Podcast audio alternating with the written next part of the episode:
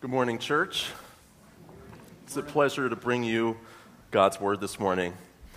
My name is Alex, for those of you I've not yet had the pleasure of meeting, and I serve on staff here, and uh, it's good to see you all this Lord's Day. Well, you can imagine my horror when I learned that the last time I was in this pulpit, I preached for 59 minutes and 59 seconds exactly.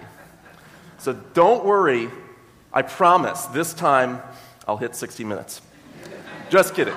Just kidding. My wife wouldn't let me do that. It's her birthday. She's like, Can you make it 30 minutes? I'm like, Babe, that's like, you just get warmed up. But, well, as we prayed about what the Lord was laying on our hearts for these three weeks in August, the one question that really boiled to the surface was that of what is to be the Christian's attitude in the troubled days in which we live. And there's reasons to celebrate. After all, we're saved, those of us who are here who are in Christ. There's so much good. There's fellowship and hospitality that's growing throughout the culture of the church. Even culturally, there's little victories. Roe v. Wade is overturned. There's things we can rejoice in. Of course, there's also reasons to mourn or to lament. So many prayer requests each week for unsaved family. So many prayer requests for health issues. And of course, culture is tumbling down the slippery slope in every conceivable way right now. And the Christian life is always this weird mixture of, of joy and glory and suffering and lament, crosses and crowns, because after all, we serve a crucified and risen Savior. So there's always a mixture, but if we had to pick one word or one attitude to describe our spirit, what would that be?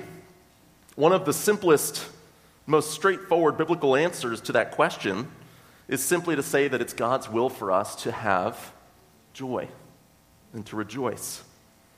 Not a blind, giddy happiness all the time, no matter what. Joy is this deep, rich, abiding sense of, of rejoicing, delighting in who God is and His purposes for our lives, but it's also capable of being intermingled with sorrow. Joy is capable of a lot. And the other thing about joy is that it demands a reason behind it. You can be happy for maybe no apparent reason. You really can't feel joy for no reason. It demands an explanation. So, why joy? And so we turn to Philippians, the epistle of joy, which mention, mentions joy or a version of the word joy 16 times in its mere four chapters. And Paul writes it while imprisoned. So this isn't blind optimism. There's something deeper here in spite of his circumstances. And how did he experience that joy? We want to find out. We won't finish the book this month, but we will be returning to this book whenever there are breaks in the normal preaching schedule. And so we look forward to slowly plodding our way through the book of Philippians. And over these next three weeks, we intend to hit three mountain peaks of the first chapter. Because there's at least three reasons to rejoice that are presented to us just in this chapter alone. Today, we'll see the first of those is the sovereignty of God in our salvation, especially in verse 6 that we'll hone in on. Next week, we'll see the providence of God in the advance of the gospel, which is in verse 12 and following, Paul's thought there. And finally, third, we'll see the value of Christ and the inevitability of our fruitful labor for him, as Matt just shared from Philippians 1 21 and the following verse 22 show us the value of knowing Christ. So those are three reasons to rejoice. We'll dive into the first one this morning, but first, by way of background on this book, briefly, you might remember from the book of Acts when Paul received his Macedonian call, a man from Macedonia came to him in the night while he was at Troas, right on the coast of the Aegean Sea in modern day Turkey, on the westmost coast. The man told him, Come over here and help us. And so he goes, he crosses over into Philippi, a Roman colony, where there's a Jewish women's prayer meeting meeting on the beach. And there, Lydia, one of the wealthy merchants of the town, is at the prayer meeting. The Lord opens her heart to believe the things that are being taught to her by Paul. Then he goes and casts out a fortune telling demon from a girl, which upsets the local economy, lands him in jail. Then the Lord miraculously frees him from jail in the middle of the night, and the jailer falls down at his feet and says, What must I do to be saved? And he says, Believe on the Lord Jesus Christ, and you will be saved, you and your household. It's all in Acts chapter 16. So, this predominantly Gentile church in Philippi starts with a successful businesswoman, a seller of fine purples, a former demoniac, and a prison guard. So, it's a pretty ragtag congregation, if ever there was one. And yet, it's one which Paul loved dearly. which is why about 10 years later, around the year 59 or so, he writes this address to them. And he writes warmly, and this is what he says under the inspiration of the Holy Spirit. Paul and Timothy, servants of Christ Jesus, to all the saints in Christ Jesus who are at Philippi, with the overseers and deacons. Grace to you and peace from God our Father and the Lord Jesus Christ. I thank my God in all my remembrance of you, always, in every prayer of mine for you all, making my prayer with joy, because of your partnership in the gospel from the first day until now. And I am sure of this, that he who began a good work in you, will bring it to completion at the day of Jesus Christ. It is right for me to feel this way about you because I hold you in my heart, for you are all partakers with me of grace, both in my imprisonment and in the defense and confirmation of the gospel. For God is my witness, how I yearn for you all with the affection of Christ Jesus. And it is my prayer that your love may abound more and more with knowledge and all discernment, so that you may approve what is excellent and so be pure and blameless for the day of Christ, filled with the fruit of righteousness that comes through Jesus Christ to the praise and glory of God. Let's pray. Father, as we approach your holy word, we ask that you'd give us understanding, hearts to believe, and to obey it. We pray that you would eliminate me. Anything that I say that's not of you, let it be forgotten, but anything that is of you, Lord, let us take it deep into our hearts. Please conform us more to the image of Christ even through studying this text. Fill us with the joy that we need to have in these dark days. And Lord, do this all for your glory. We pray this in Jesus' name. Amen. So, in our text, we have three sections. We have a greeting in the first two verses, a thanksgiving in verses 3 through 8, and a prayer at the end verses 9 through 11. We'll do our best to make it through each of those. And already, Paul's joy is jumping off the page at us for three reasons that we'll consider today. And so, our thesis or our main point for today is that in times of testing, the joyful Christian delights in gospel fellowship, partakes in gospel suffering, and perseveres in gospel fruit. Again, our theme for this morning is that in times of testing, the joyful Christian delights in gospel fellowship, partakes in gospel suffering, and perseveres in gospel fruit. So let's turn to consider our very first point from the first six verses, which can be summarized in that the joyful Christian delights in gospel fellowship. Our first point is that the joyful Christian delights in gospel fellowship. And already it should be apparent that this letter is deeply personal for Paul.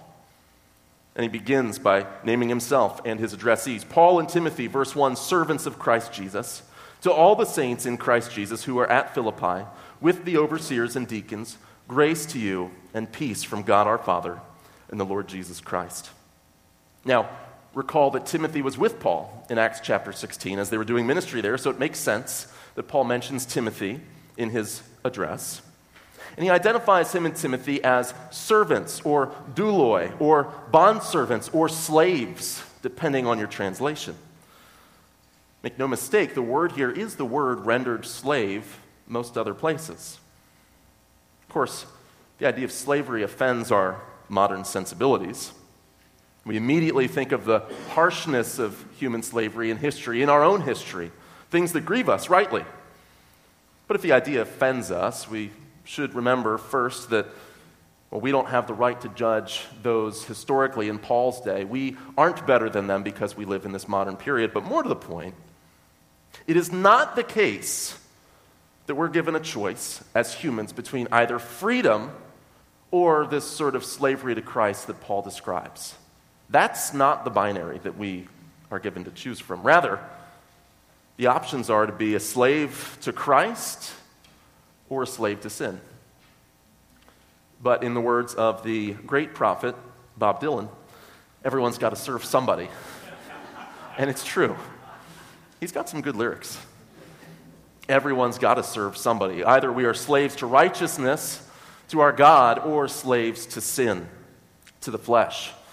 And given the choice, I would far rather serve Jesus He's the best master there is. Amen? There's no abuse, mistreatment with him, there's no harshness. Rather, he died in love for his servants, his slaves. Slavery to Christ is freedom. It's the truest freedom that there could possibly be. Paul and Timothy write to these addressees to all the saints in Christ Jesus. Of course, we sang about what it means to be in Christ. And all of us who are in Christ are saints, saints in Christ Jesus. If you come, with, come from a, a Roman Catholic background, you might be inclined to think that a saint is a special type of Christian, perhaps one associated with miracles, one canonized by the church. But that's not Paul's theology. A saint, which simply means a holy one, is anyone who's set apart, anyone who's consecrated, which is true of all of us who are in Christ. Every Christian is made holy, set apart, because of what Christ has done to make them holy. Not because they're better, not because they're more pious, but because of Christ. And he addresses them with the overseers and deacons later in verse 1. So there's two offices in the church elders and deacons. The biblical terms overseer or bishop or pastor or elder or shepherd are all interchangeable for the same office of elder. They rule, they teach, they exercise authority, they lovingly shepherd. And then deacons tend to the physical needs of the church, service to the poor, and so forth. They are with the saints, Paul says, with the overseers and deacons, not above but with. So we're getting a sense of the intimacy that Paul feels. They're all sort of together. Paul and Timothy, slaves of, slaves of Christ, all the saints, with the overseers and deacons, everyone together in one boat in Christ. Well, pause and think how do you, on your Instagram, on your resume, on your CV, how do you identify yourself? Maybe your Twitter bio, whatever it is. Are you a, a husband, a father, a wife, a mother, maybe a teacher, a business owner, a project manager, retiree, athlete, artist, musician, American, maybe conservative or independent or reformed. I'm a reformed Christian. All those labels have their place. But how many of us would think to describe ourselves as a saint and as a slave of the Lord? If we've ever struggled in fellowship at this church at all and in the warmth that we have towards each other, the affection. Let me submit to you that perhaps if we all regarded ourselves primarily by our identity in Christ as slaves and as servants, we would find it far easier to relate to those who are, well, who are different from us, even in this body. But back to our big question how are we to feel in these challenging days? Let the next words in verse 2 rest on your heart grace and peace from God the Father and the Lord Jesus Christ. It's not just a greeting. The Greeks in Paul's day, when they would write a letter, they would use the word greetings, chairein. They'd say greetings. Paul Christianizes that word. He doesn't say chairein, he says charis. Not just greetings, but grace. Grace is God's unmerited favor, his undeserved kindness towards us. God gives us grace not only in Christ and in salvation. Everything we have is of grace. Everything in life, the sun rising, the air we breathe, it's all of grace. It's all free, undeserved, unmerited. And then peace is the result of grace. Because of God's kindness to us, the result is that we experience peace. Paul Christianized the greeting that the Greeks used. Then he also Christianizes the common greeting that the Jews used shalom. They use it to this day shalom, peace. In the Jewish conception, peace is not just the absence of conflict, peace is total tranquility and wholeness of the soul, of one's relationships, of the society itself. It's this holistic idea. So God gives us his free grace in Christ, and the result is that we have peace with God, peace within ourselves, peace with one another. And note that this comes from God the Father and the Lord Jesus Christ. So don't be guilty of thinking, and we've all thought it from time to time, that God the Father is the angry, capricious one that Jesus convinces to love us. That's not the case. Rather, the Father, Son, and Spirit are unified in love for us. And the Son died for us because the Father already loved us, chose us in eternity past. Jesus' mission in John 6, verse 39, he says, And this is the will of him who sent me, that I should lose nothing of all that the Father has given me, but raise it up on the last day. His mission is to save the ones that the Father already loved. Why rejoice these days? Well, right now, no matter what you did before church, how your van ride went, what bickering is going on, whatever you did this week, if you're in Christ right now, God the Father and the Son look at you and give you their grace and their peace. They've set their affections on you, they love you. Verses 3 and 5. I thank my God in all my remembrance of you, always in every prayer of mine for you all, making my prayer with joy because of your partnership in the gospel from the first day until now. So here's where Paul's deep sense of fellowship and love becomes even more explicit. He tells the Philippians that he thanks God for them, and then he explains why. He says, I thank God for you, and here's why. And first, he thanks God and rejoices whenever he remembers them. Let's just consider many of us have made a practice of praying for our brothers and sisters in the Lord. Do you ever just thank God for a fellow Christian? You ever just think of someone and maybe this week, try it. If you think of a member of this church, just thank God for them, for who they are. Pray for their needs, of course, but just thank God for them. How might our fellowship deepen on a Sunday? If I could look into the eyes of the person sitting across from me and say, I thanked God for you this week. How are you doing? And Paul then explains why he does this. Their partnership, verse 5, in the gospel. The word here is also the word translated fellowship, koinonia, a word many of us have heard in church through the years. Their fellowship or partnership in the gospel is why he thanks God for them. John Calvin, in his commentary on this verse, helpfully points out that Paul is saying these things, one, to encourage them, two, to kind of exhort them to keep doing what they're doing, to keep up the good work, to spur them on.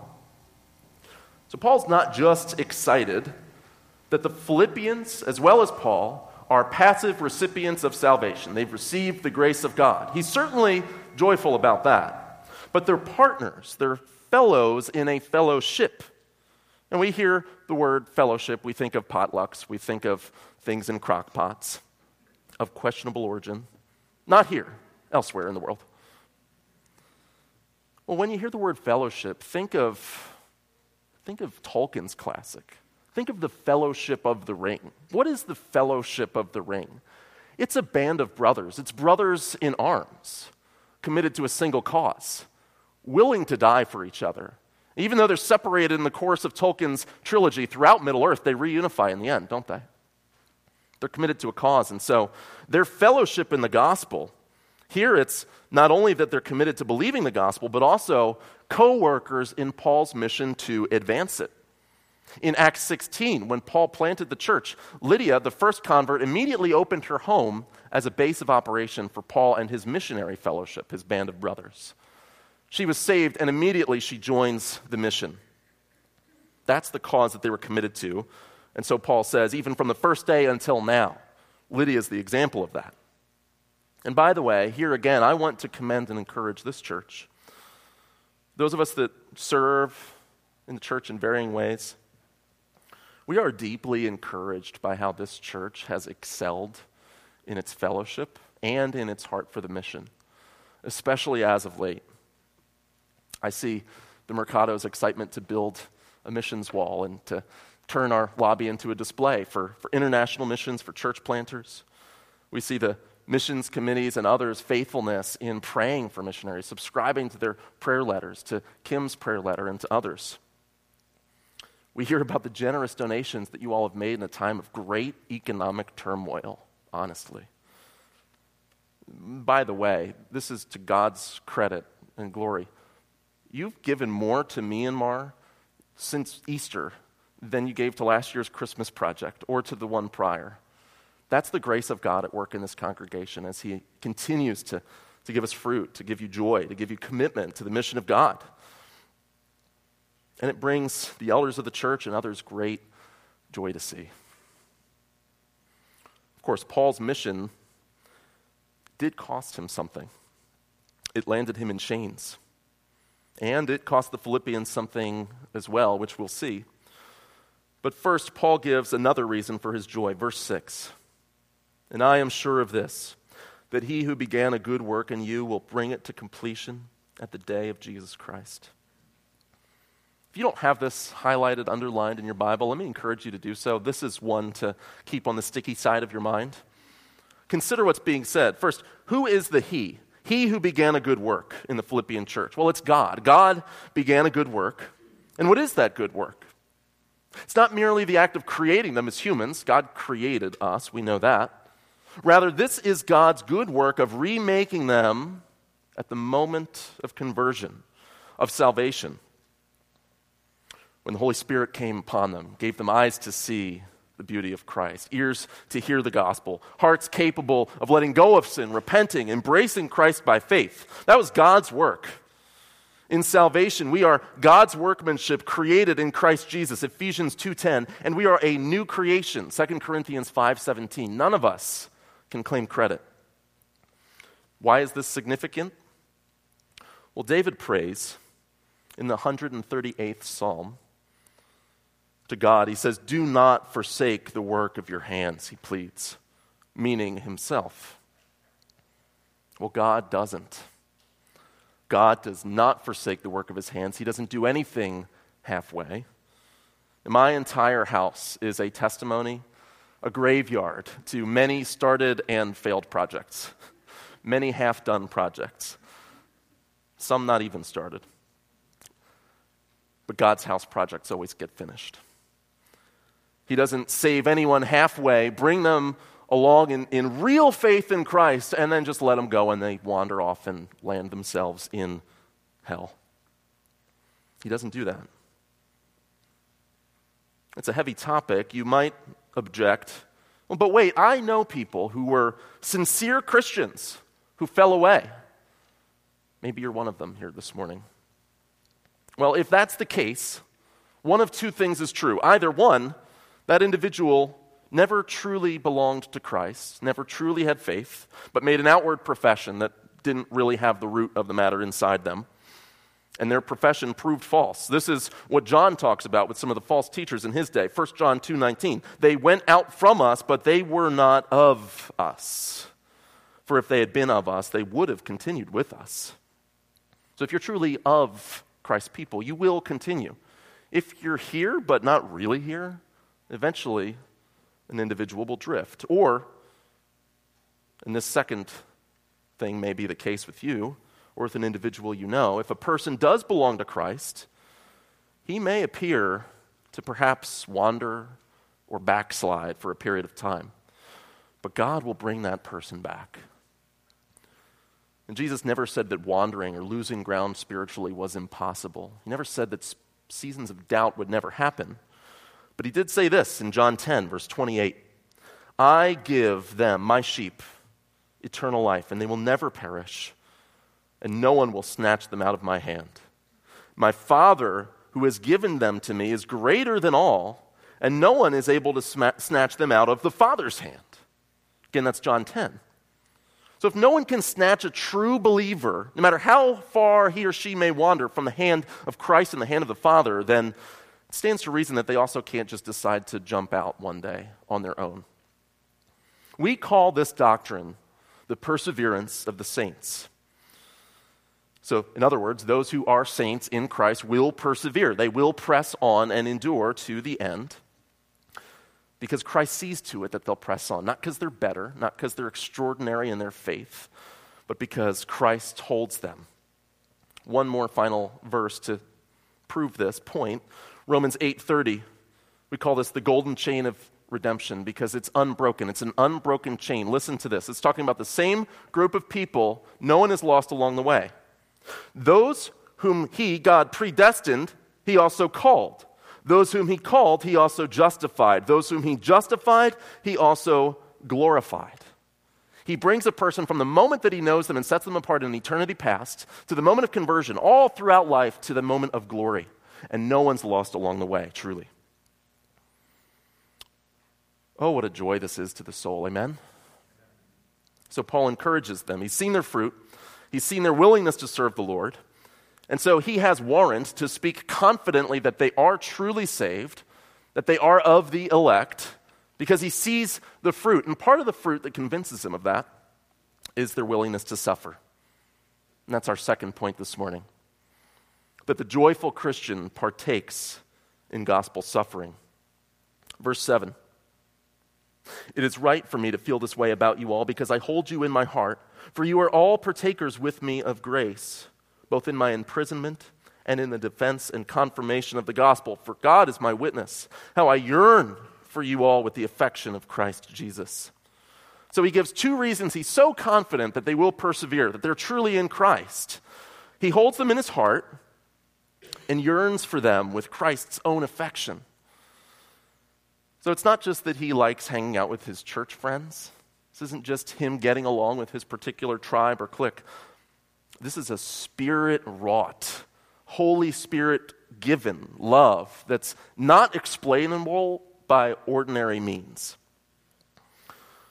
Second, the reason he feels so much affection towards them is that they partake of grace with him, listen, both in my imprisonment and in the defense and confirmation of the gospel.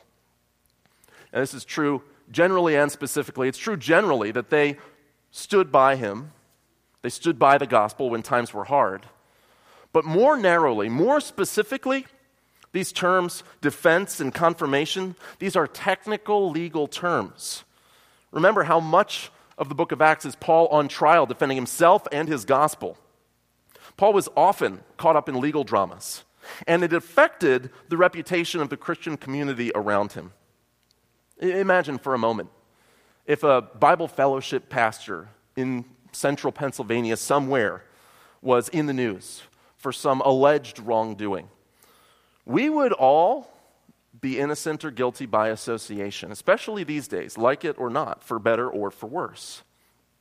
By the way, if you're tempted to think something like that could never happen, remember that Paul, when he was jailed in Philippi the first time, he wasn't just jailed for the doctrine that he preached, or even preaching it boldly, or for being a Christian at all. He was arrested in Philippi because his preaching disrupted the local economy. In his case, it was disturbing the business model of the local psychic when he cast out the demon, the fortune telling demon, out of the young slave girl. In the same way, persecution throughout all of church history is usually by proxy. It's not always direct persecution for a point of doctrine, but it's some other explanation, justification, reason, second or third order application of Christian ethics that is the reason that people, God, people of God are mistreated. What if your pastor's ministry here interrupted the prophet's dream at the, at the local abortion mill at Planned Parenthood in York City? Would you be a partaker of grace with him then? What if he was arrested for speaking up at a local drag queen story hour? Would you be a partaker of grace with him then? What if he was jailed for opening his church despite some governmental health edict? Would you be a partaker of grace with him then? What if he was caught counseling an individual seeking to be healed of homosexual desire or gender dysphoria, not affirmed in it? Would you be a partaker of grace with him then in his defense and confirmation of the gospel? Not everyone in Philippi did. Later in chapter 1, we'll see that. There were some who were jealous envious, sought to do Paul harm. They preached Christ, but out of rivalry, thinking, oh, if only Paul was more winsome, the believers in this town would be better off, and the government would get off our backs, and the Jews would get off our backs too. But by and large, the Philippians, they were willing to let their own reputation be judged alongside Paul's for good or for ill. Now, last week, Wes, Pastor Wes, talked about what a hard thing this is to be in a moment of testing of one's faith, to give public testimony to Christ at cost of one's well being. And he was honest with us. It's only by God's grace we'll have that power. Where did the Philippians get their power, we might ask? Well, consider the statement itself in verse 7 that they are partakers with him of grace, even in the midst of Paul's imprisonment. And also in verse 8, Christ set his affection on them, and Paul was a passive vessel through which the affection of Christ was displayed to them. So, what strengthened them to stand by Paul in such hard times? The grace of God and the affection of God, the affection of Jesus himself towards them through Paul, channeled through a human relationship. In other words, God's kindness and forgiveness and mercy and Jesus' love is what empowered them to stand by Paul. These things will enable us too, if we let them. They'll enable us to persevere, which takes us to our third and final point that the joyful Christian not only partakes of gospel suffering, but perseveres in gospel fruit. The joyful Christian perseveres in gospel fruit. And we'll turn our attention now to the final three verses, Paul's prayer in verses 9, 10, and 11. So, having, having given thanks for them, Paul prays not only for their needs and the prayer requests that they have, but for them themselves, their growth in Christ their growth in grace. And he prays for them as people in three ways. First, that their love may abound more and more with all knowledge and all discernment. Three traits. So that they may approve what is excellent. Verse 9. And don't miss the significance of these three traits together love, knowledge, and discernment. And we've already seen the Philippians' love for God, for the gospel, for Paul, for each other. And we know what Scripture says about love that love is patient, love is kind, doesn't seek its own. Love is unconditionally choosing to put the other person's good above yours. Without love, truth, knowledge, all those sorts of things, they can become cold and bitter. But let's recognize here, we as sinners, we tend to tear apart what God has brought together. We tear asunder what God has joined as one. One of the things that we tear apart in our minds is truth or knowledge and discernment and love. Love without truth becomes empty emotional affirmation stripped of all reference to reality. We see that today. Truth without love can be cold and calculating and bitter and harsh. That's why Paul warns in 1 Corinthians 8 that love builds up while so called knowledge puffs up. So we need love and truth. We know we need love and truth. That's not difficult for us to grasp. But let's also recognize love and truth are not opposites on a spectrum, opposite poles, as if the correct balance were somewhere in the middle, or not yin and yang, black and white, and the perfect mixture is 50 50. You need half of both, perhaps they fit together like a gem in its setting. Or, to borrow a phrase from an old historic confession of faith, they sweetly comply. God is not half love and half truth, God is love. And Jesus says, I am the truth. So God is all love and all truth. So we are to be all love and all truth, not somehow cutting corners to be a bit of both, but fully committed to both. And the type of knowledge that Paul talks about here is discerning knowledge because he prays that they would grow with love, with knowledge, and all discernment. Discernment today has lost a lot of its meaning.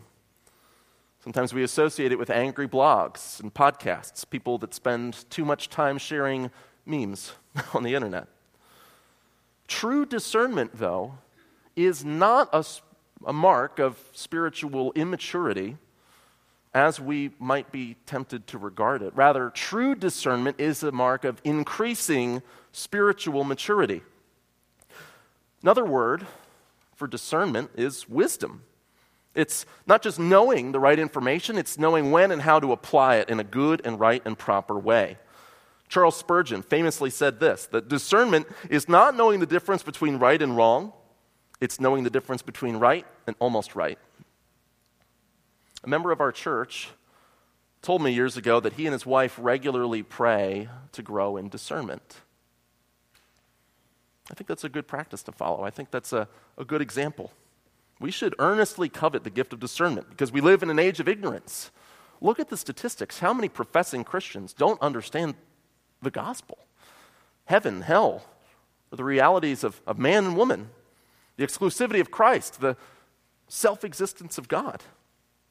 If we're not faithful with, with what we have, even the knowledge that we have will be taken away. Matthew 13 12.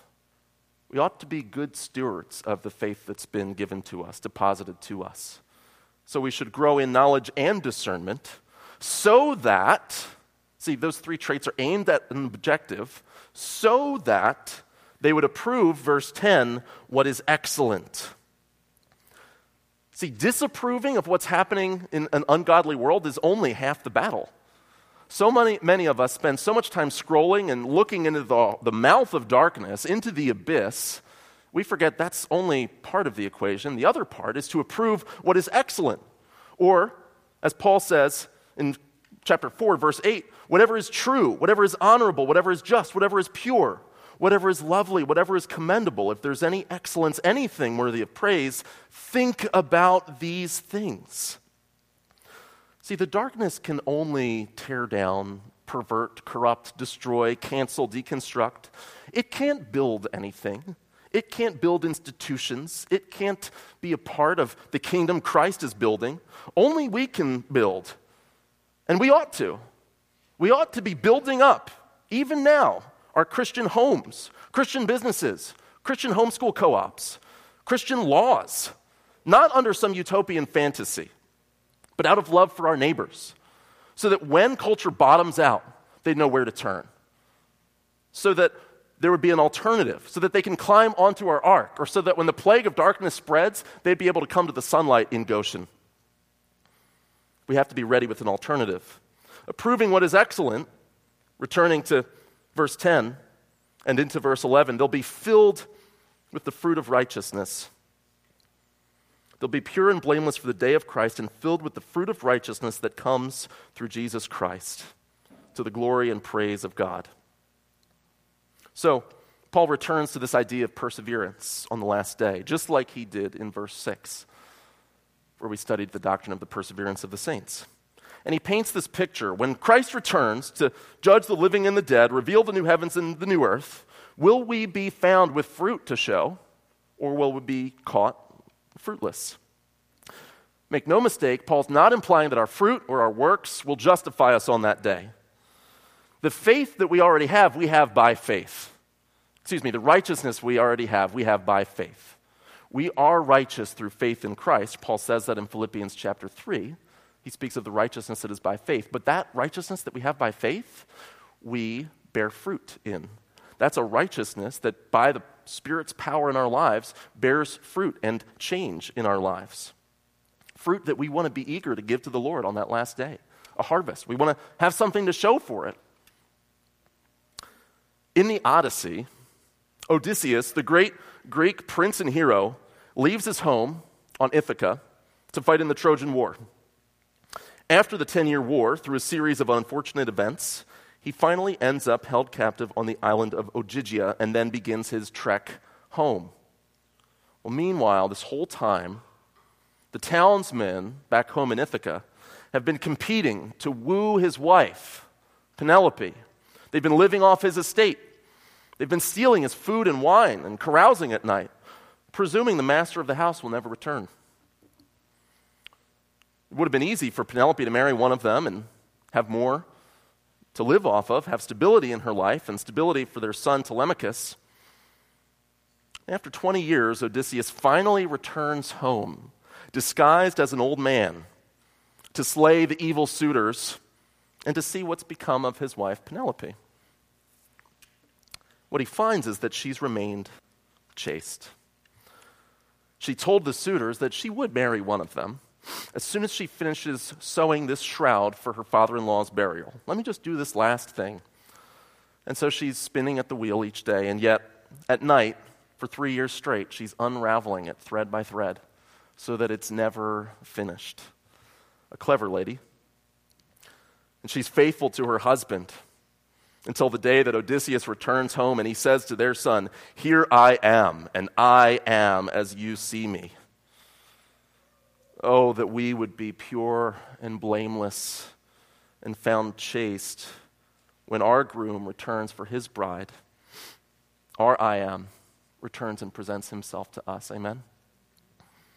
That no matter how many suitors in the world might try to allure us, entice us, that we would be found faithful. Well, God grants that so that he gets all the credit. Verse 11, he grants that to the glory and praise of God. He gives the power to stay faithful as we wait for the day of Christ.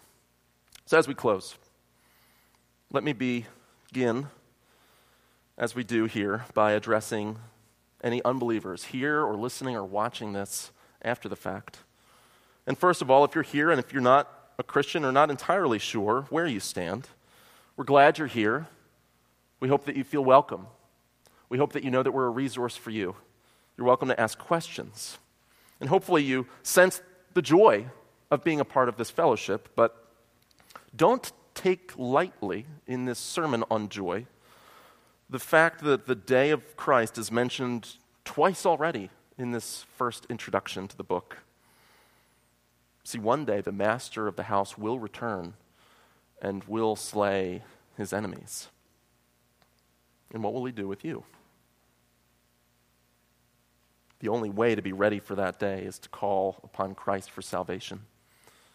If you're here today and if you've never truly done so, or maybe you did so as a kid, but if you were honest today, you didn't really mean it as you look back now, let me lovingly exhort you come to Christ. He died for your sins, suffering the wrath of God on your behalf.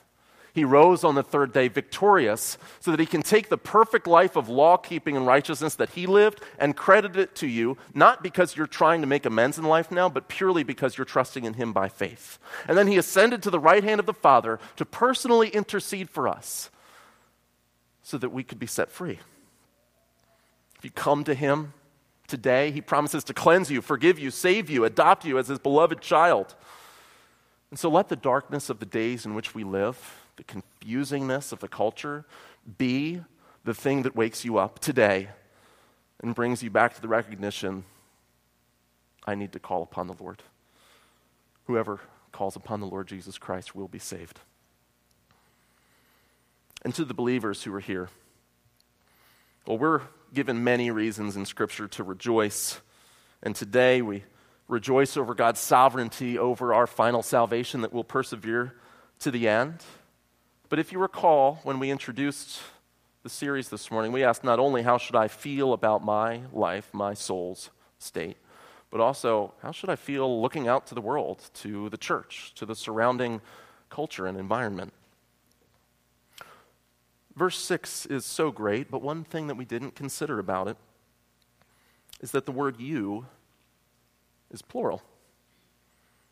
And I am sure of this, that he who began a good work in you will bring it to completion at the day of Jesus Christ. He's speaking not just to the individual Christian, but to the church, to the Philippian church itself. God will complete, bring to its fulfillment the good work that he began in the church at Philippi. And even though that particular church is now lost in the sands of time, the fact that they live on 2,000 years later in this book is itself a testimony we're getting to know them these next three weeks.